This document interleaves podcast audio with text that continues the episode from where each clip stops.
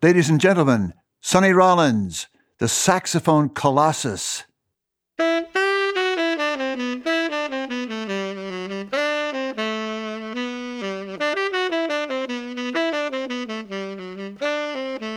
There's nobody quite like Sonny Rollins in the all American sound and story of jazz. He was a teenager in Harlem in the 1940s when major players caught on to a rising star. Steadily over the decades, Sonny Rollins built one of the genius careers on the tenor saxophone alongside his rival and friend, John Coltrane. More than that, Sonny Rollins was making his music a way of life, a mission of self study and self improvement a moral and philosophical course of inquiry and reinvention, of gentleness and peace, all at the same time. In his 93rd year of life, Sonny Rollins now has the affirmation of a 700 page biography, meticulous and monumental, modeled, I think, on Robin Kelley's life of Sonny's friend, Thelonious Monk. It lets all of us see Sonny Rollins up there with Walt Whitman and a few others on the Olympus of American art and storytelling. Aidan Levy, welcome. You've written one of the great artistic biographies I've ever read. It's social history, aesthetic history, American history, too. And you've done it as a very young man, still in your 20s. What drew you to Sonny Rollins? Or maybe Sonny to you? I was drawn to Sonny from a very early age, starting when I was about 11 years old. I had been playing the saxophone for two or three years. And the very first jazz album I bought with my own money was Saxophone Colossus. And I listened to that album uh, over and over again until it started to skip. He is really, I think, the greatest living improviser and one of the greatest musicians in the history of jazz. He always was striving to improve there is a personal aura about this man, and I felt it very powerfully. 15 years ago, he was going to play at Symphony Hall in Boston, and he came in and did a radio show with us. First of all, he signaled that he did not want any chit chat beforehand. And then he also said that he'd rather be in Abu Ghraib, which we knew at the time, then listen to his own sound. And I said, with apologies, we're going to play lots of your own sound. And then we did. And he kind of melted there in the studio. He went into a bit of a fog and came out saying, I cannot believe that I played with the men on that recording. It was Sonny Stitt and Dizzy Gillespie, but there are so many others that he wanted to mention. Charlie Parker, Lester Young, Ben Webster, John Coltrane, Coleman Hawkins, Don Byas, Bud Powell. He said, in a sense, it's what life is all about because it's more than we can take out of it. It's something else happening. That's how it is. I listened to it. I did all those things. It was then, yet it's now because you can still hear it. And he went on in this very self effacing, deeply grateful kind of review of his life. It was remarkable. Absolutely. For Sonny, it started with Louis Jordan, known, of course, for songs like Choo Choo Choo Boogie or Ain't Nobody Here But Us Chickens. He inspired Sonny Rollins. Sonny bought all his records. Oink, oink, move. Oink, move, move. Coleman Hawkins is another person that you mentioned. When Sonny was about 10 years old, he decided to wait in front of Hawkins' apartment because Hawkins lived in his neighborhood for the man to come home. Eventually, he did, of course, and Sonny got his autograph.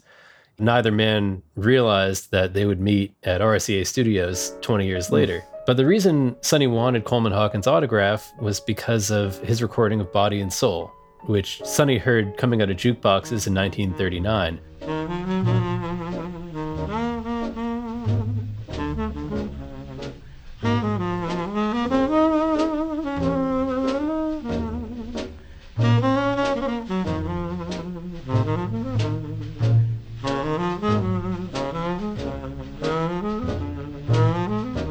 Neighborhood story is important. It's a very New York story. He went to Benjamin Franklin High School. He lived around the corner almost from the Apollo Theater.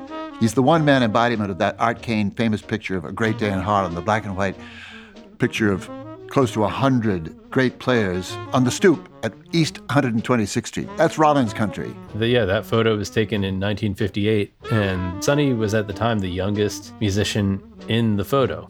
What does that matter that he's not from New Orleans or Chicago either? Well, does Sonny embody the sound of Harlem?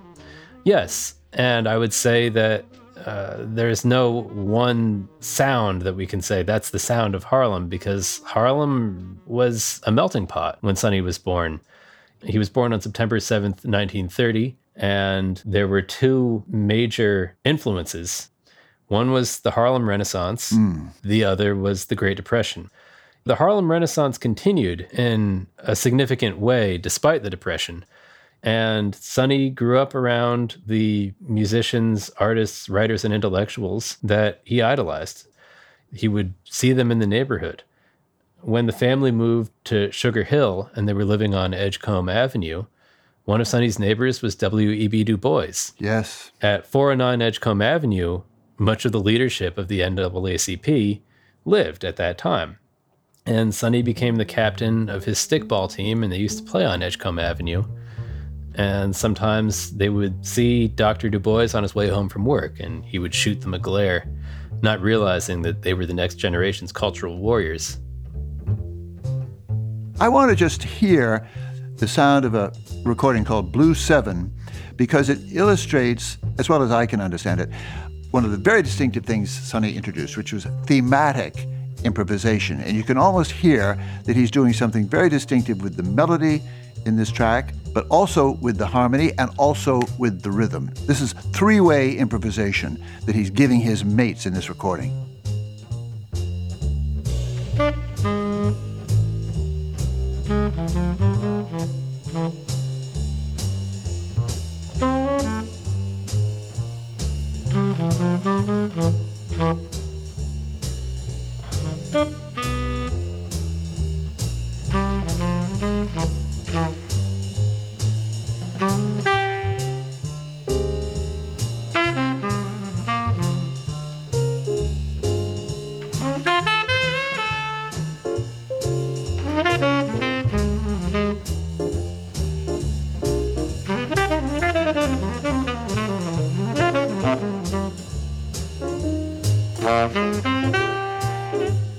The idea is that there's not a division between melody and improvised solo. They must be connected. That's part of the idea of thematic improvisation here. What I hear there, Aidan, is that everybody's improvising in a kind of spiritual harmony, and especially Max Roach, the drummer. Absolutely. And that's really the spirit of the music. And Max Roach spoke about that quite a bit of jazz as a democratic art form. You're not paying attention to a conductor, that you get to make up your own part in a sense. And all the musicians on this iconic recording Max Roach, pianist Tommy Flanagan, bassist Doug Watkins, and Sonny himself are epitomizing that art. What it meant to me, thematic improvisation, that we're all in it together. We're all composing on the fly here, every one of us. When I listen to any of the jazz artists that I love, it does remind me that we are all improvising at all times. Life is a kind of improvisation. And Sonny exemplifies that in his life, also in his music. He hadn't boiled it down to a concept. He was, uh, you know, doing his thing. That's what Sonny did. He had a certain kind of rhythmic flourish. For example, one concept that he worked with was what he and Miles Davis knew of as peckin. They would play broken rhythms, experiment with their phrasing. Instead of playing one fluid eighth note line, they might surprise you by syncopating that line more than you might expect. That's something that you see throughout Sonny's career.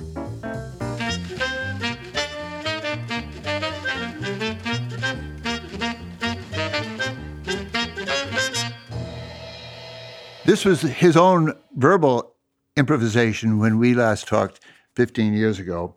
He said to me, after listening to some of this music, jazz is to me really the music of forever because the freedom, the changing improvisation is what the world is. It sounds trite to say it, he said, but I'll say it anyway. Every sunset is different, and jazz is different like that. Everything that happens in nature is different, And this is what jazz represents to me. Jazz is the music because it has those qualities of freedom. Life, as we know, is all from the inside, it's not about outside. We have to search ourselves. That's where the battle is. The battle is not against the guy next door, but to make ourselves better people. That's what it's about. The whole thing is inside the soul of the person. He said, It took me a long time to find that out. And now I just have to act on it. Mm. I still think that you get a sense of his soul going all the way back in his career, even though that thought didn't coalesce for a long time for him. It was always evident starting in his early years when he burst onto the scene as a teenage prodigy in the late 1940s. Another way that Sonny put it is jazz is an open sky. Aidan, there are two other tracks I'd love you to hear just for the excitement of Sonny Rollins. First, with Clifford Brown, Pent Up House.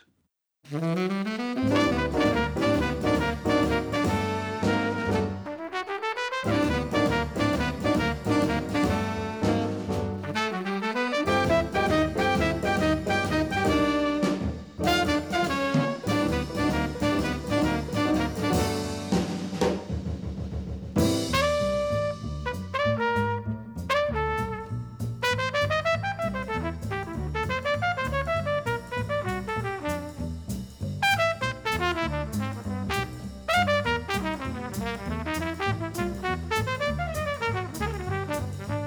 What do you hear going on there, especially with the trumpet player Clifford Brown?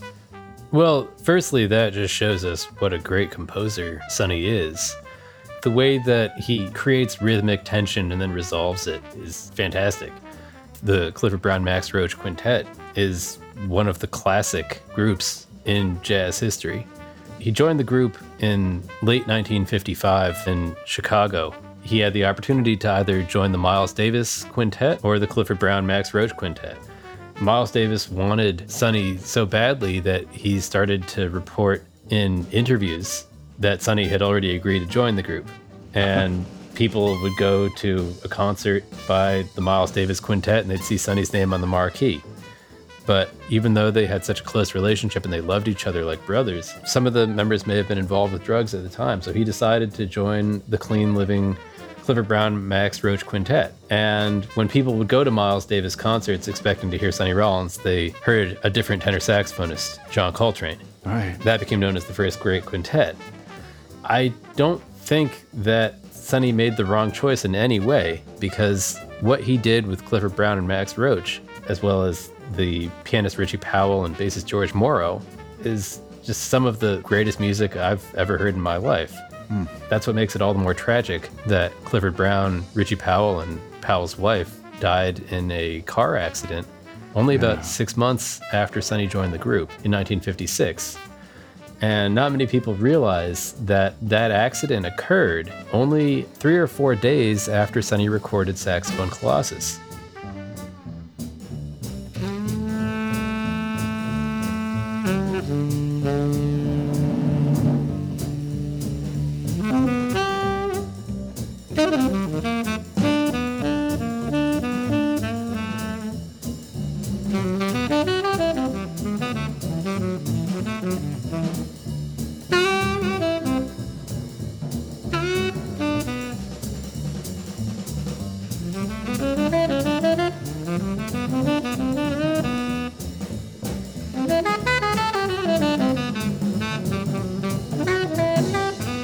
It's one of the great tragedies and great losses in jazz history, and I don't think anybody ever got over it.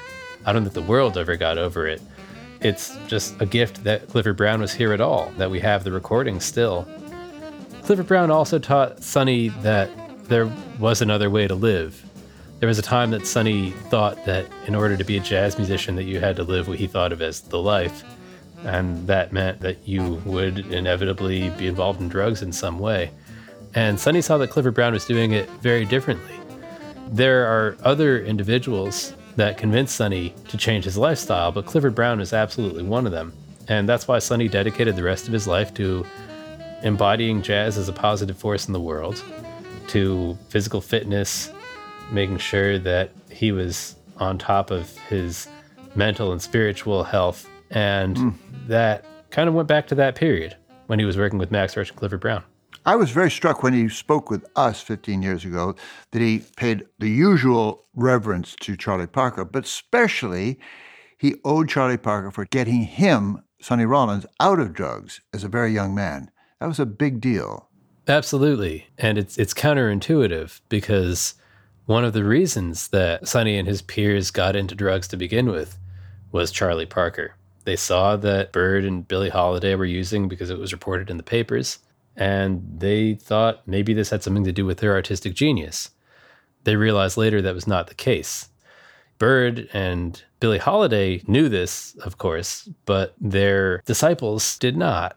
Another thing is that Sonny and his peers thought maybe uh, you can't trust the government, you can't trust what you read in the paper, and they placed more trust in the musicians that they idolized.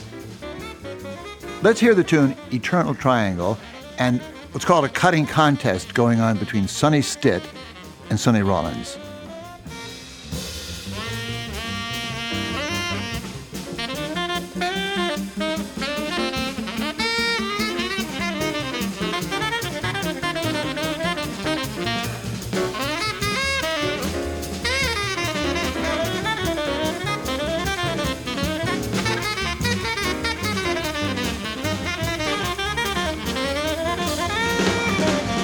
Many people consider this recording to be one of the great cutting contests or tenor battles. I think it's sometimes hard to discern who is the victor, and, and there's some debate on this. In fact, just in the past couple weeks, there was a, a dust up over Sonny Stitt on jazz social media. My take is Sonny Stitt is one of the great saxophonists of all time. No question. But the thing about this that I want to emphasize is that Sonny Rollins and Sonny Stitt were close friends. That there's always this idea that there's yes. a bitter rivalry between musicians, that they're all vying for the top spot. But they were close. In fact, in the late 50s, Sonny Stitt helped Sonny Rollins get an apartment when he was having trouble getting a place. And they lived near each other on the Lower East Side. Absolutely. Listening to this music and certainly reading your book is the story of a community. It's a very loving community, despite the rivalries, and Coltrane Rollins is a particular case. These two young men, born almost exactly at the same time.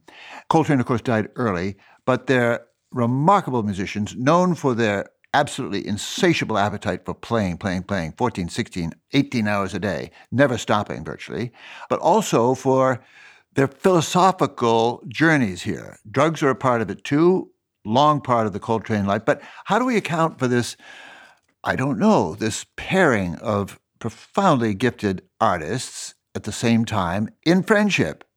Sonny is a few years younger than Coltrane. Yep. He had earlier success, though. He was a prodigy, and Coltrane didn't find success and become a household name until much later. When they recorded Tenor Madness in May of 1956, Sonny invited Coltrane to appear on his album. And when Nat Hentoff reviewed the album, he didn't have anything nice to say about Coltrane. It's kind of unbelievable, actually.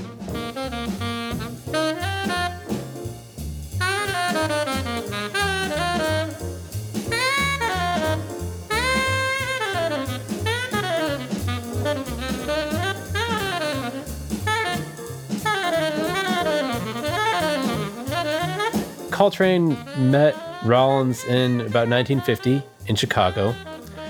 Not too long thereafter, they met on a stage at the Audubon Ballroom performing with Miles Davis. There was this big hometown crowd gathered and they were expecting a bloodbath. This was another kind of cutting contest. Apparently, Sonny won that day, so to speak. But the way Sonny tells it, there were other times that Coltrane won.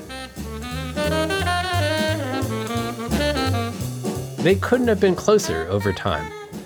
Sonny Rollins and John Coltrane are two deeply spiritual individuals, and they shared reading suggestions with each other. Mm. Sonny recommended Paramahansa Yogananda's The Autobiography of a Yogi to Coltrane, and Coltrane recommended The Mysticism of Sound and Music by Hazrat Inayat Khan to Sonny. And after Coltrane's death, Coltrane's first wife, Naima, gave Sonny the lyric sheet for Love Supreme which was one of Sonny's favorite albums. Mm. I think that this sent Sonny even deeper in a spiritual direction because not too long after Coltrane's death, Sonny made a pilgrimage to India and spent months in an ashram studying Eastern religion.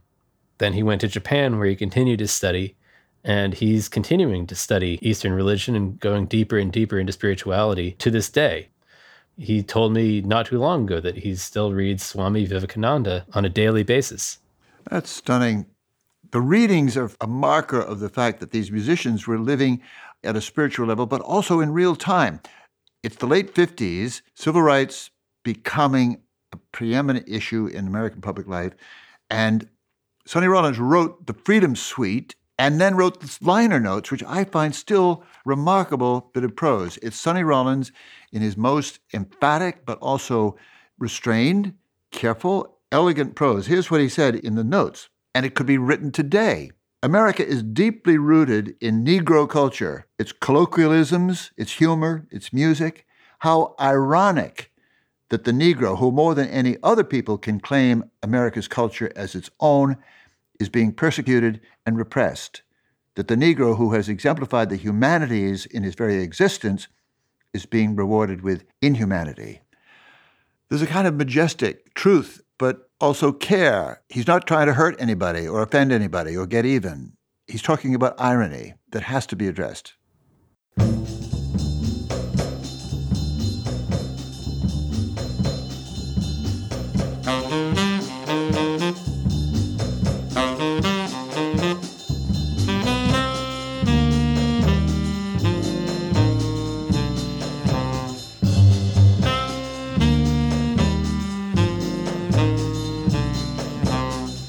Album Freedom Suite was the first civil rights themed album of the hard bop era.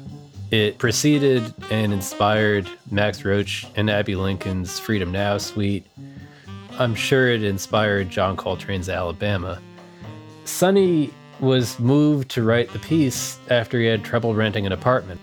Sonny's background in social justice, though, and in civil rights goes all the way back. Starting when he was four years old, his grandmother Miriam used to take him to marches in Harlem in support of Paul Robeson or the Scottsboro Boys. She hung a black nationalist flag in the house. She was a follower of Marcus Garvey. Sonny was raised with the spirit of social justice.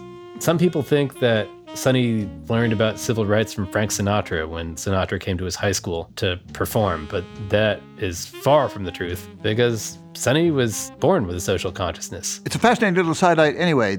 1945 or 6, post war, Benjamin Franklin High School, there's trouble between black and white kids, and who comes to sort of preach peace? But first Sinatra, and then, a matter of days or weeks later, Nat King Cole and his trio. Those are the days. That's right. Sonny was witness to that. But prior to that, he'd also gone to a communist summer camp called Camp Unity in upstate New York. One of his counselors was Abel Meeropol, who wrote the lyrics Strange Fruit. He was steeped in civil rights well before that, and the Freedom Suite was a part of that and uh, shows how deep of a thinker Sonny is. In the late 50s, we're talking about the approach to a peculiar interesting moment in very few lives, but Sonny Rollins decided that he was going to not go to the woodshed, he was going to take what turned out to be two years out of professional playing or recording to go out every day on the Williamsburg Bridge between Brooklyn and Manhattan and relearn his horn.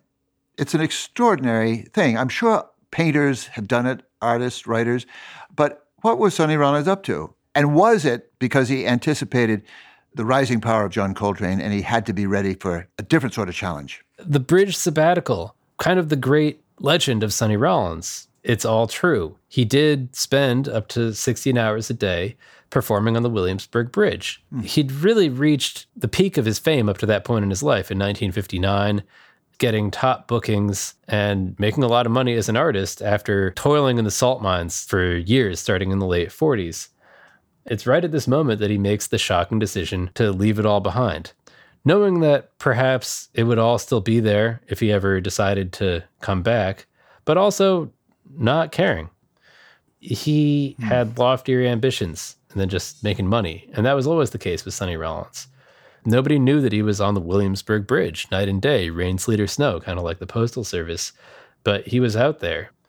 He was playing out of view by an abutment to the bridge. So people crossing the bridge would encounter Sonny Rollins as a sound. And one day, a journalist named Ralph Berton was walking across the bridge and he heard that sound and he he actually ended up seeing the person making it. Mm. He wasn't sure at first that it was Sonny Rollins, but it turned out that it was, of course.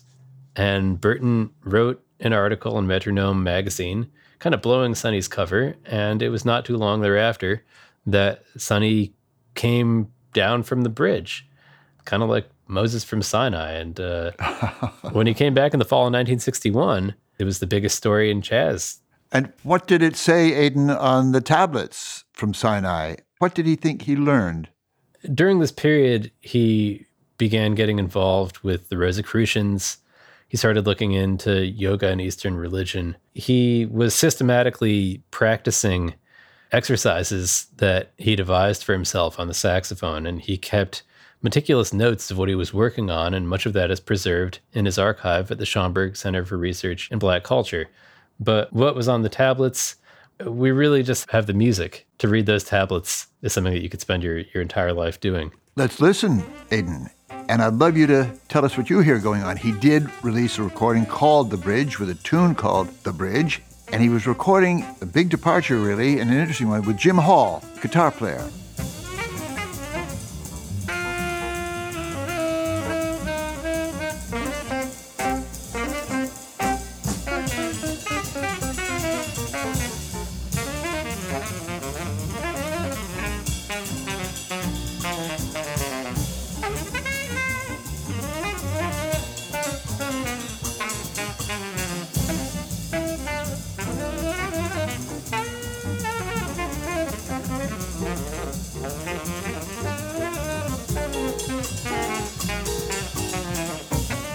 Sonny came down from the bridge, not everybody could hear a significant difference in his sound. Of course, Charlie Parker was a lifelong influence. He remains an influence on Sonny Rollins. But I think after the bridge, Sonny truly found his own voice. We have to listen to a little bit of that God Bless the Child with the guitarist Jim Hall. I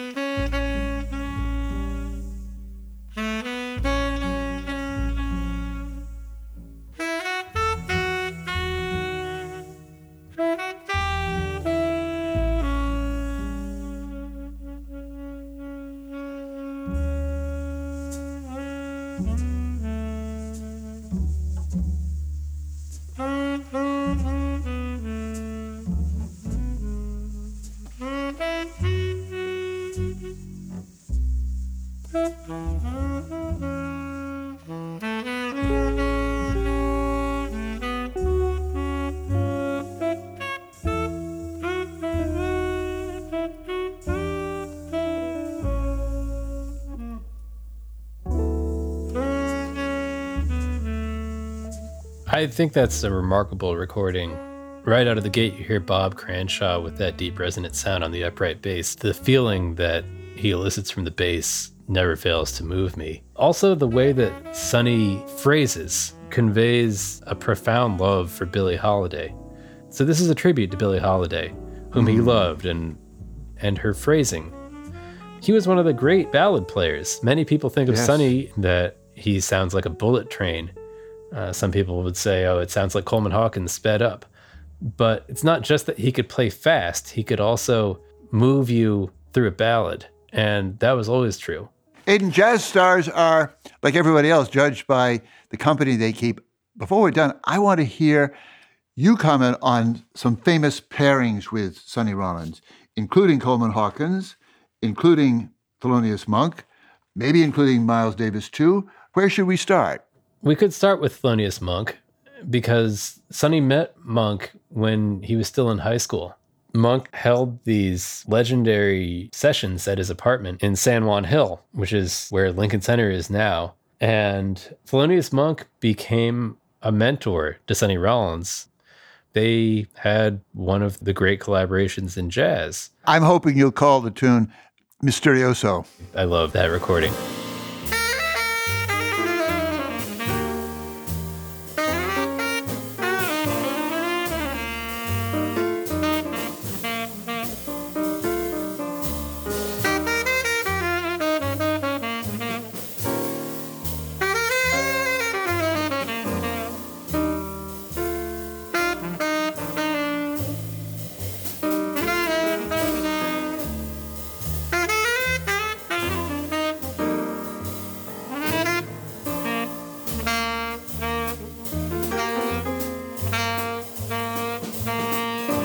Sonny eventually came to think of Thelonious Monk as his guru. The way that Monk comped, it always sent Sonny in a different direction. The pianist comping is thought to be helping out the horn player, but you're saying he was leading him to. That's right, he was leading him as well. Not everybody loved to be accompanied by Monk. Miles Davis had some issues, but the way Sonny thinks of it, Monk was always right. Everything Monk played was right. Monk had an encyclopedic knowledge of the Great American Songbook, of standard repertoire and jazz. So Sonny and his peers, if they wanted to know the right chord changes to a tune, sometimes they would go and visit Monk and he would know the right chord changes. You say Monk knew the songbook. Sonny Rollins was famous for knowing everything, including opera, radio commercials, sort of junk tunes, we call them, like I'm an Old Cowhand from the Rio Grande. You could find material in almost any tune. Explain that. What's fascinating is that to Sonny, they're not junk tunes. Of course not. He heard I'm an Old Cowhand in the movie Rhythm on the Range. He loved Bing Crosby. So when he recorded that on Way Out West, it was a tribute to the westerns of his youth. he also loved Herb Jeffries, the black western star, known as the Bronze Buckaroo. Uh, but Sonny is one of the great interpreters of the Great American Songbook, and many of those songs he heard at the movies. He was a cinephile growing up and would go see movies in Harlem at the Lincoln Theater or the Odeon. He loved Jerome Kern, among many others. Yeah. It was unusual repertoire, but there was always a personal connection for Sonny. He wasn't picking songs in order to be eccentric. He was picking songs because he loved them. We must listen to a little bit of Sonny playing with his idol, his mentor, a giant of an earlier era, Coleman Hawkins, as you've mentioned. He worshipped Coleman Hawkins growing up, and it also put him in a particular category of the big strongman sound.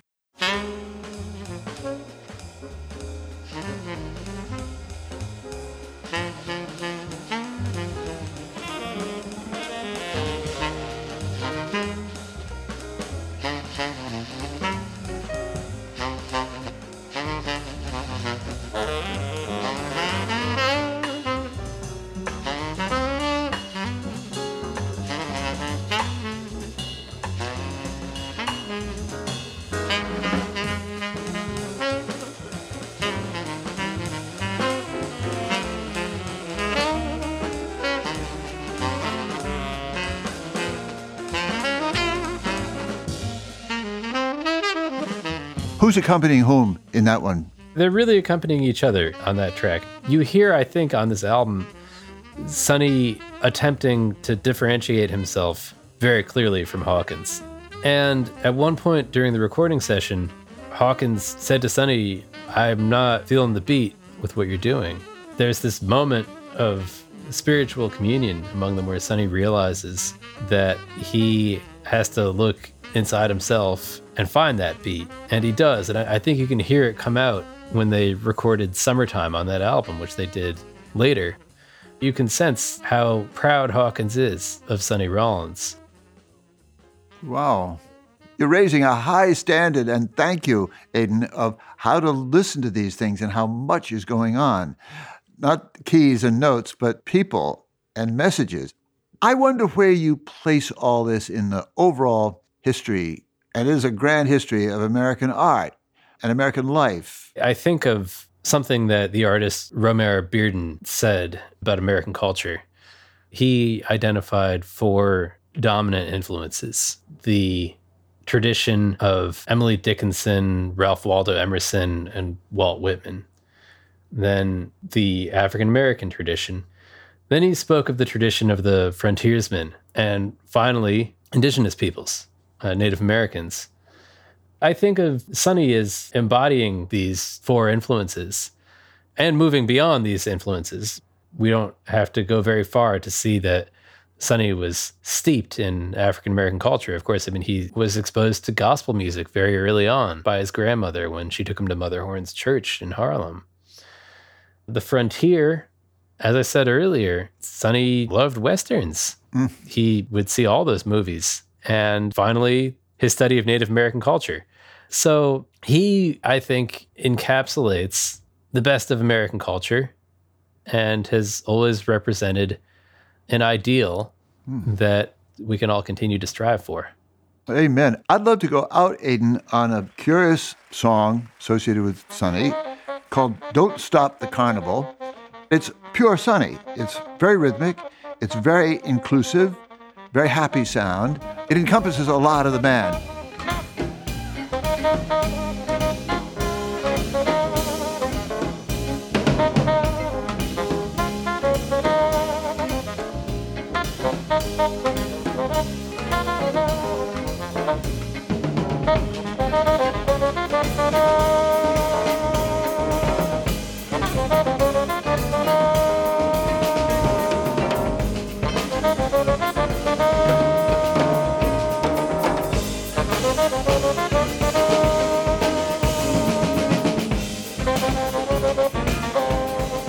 That under the miracles that Sonny could pull off, making a lot out of very little. Sonny was known for interpreting calypso and for integrating calypso into the jazz tradition. He was first exposed to calypso by his mother. She would sing St. Thomas to him as a lullaby. She also took him to calypso dances in Harlem when he was growing up. And one of the great calypso songs is Don't Stop the Carnival. It eventually became a theme song for Sonny, and he ended many of his shows with Don't Stop the Carnival. For the recording, Sonny also recruited some of the Harry Belafonte singers to sing. So there was that connection to another famous Harlem resident, Harry Belafonte.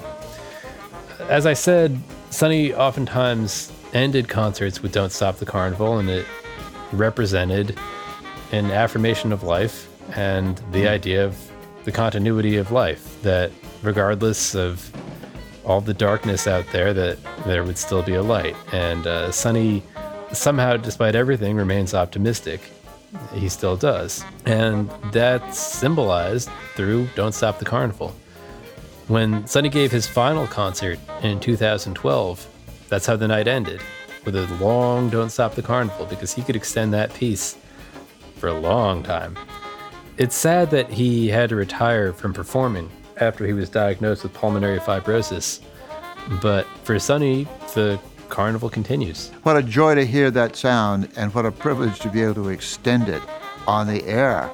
Thank you, Aidan Levy. And of course, thank you, Sonny Rollins. Thank you so much for having me.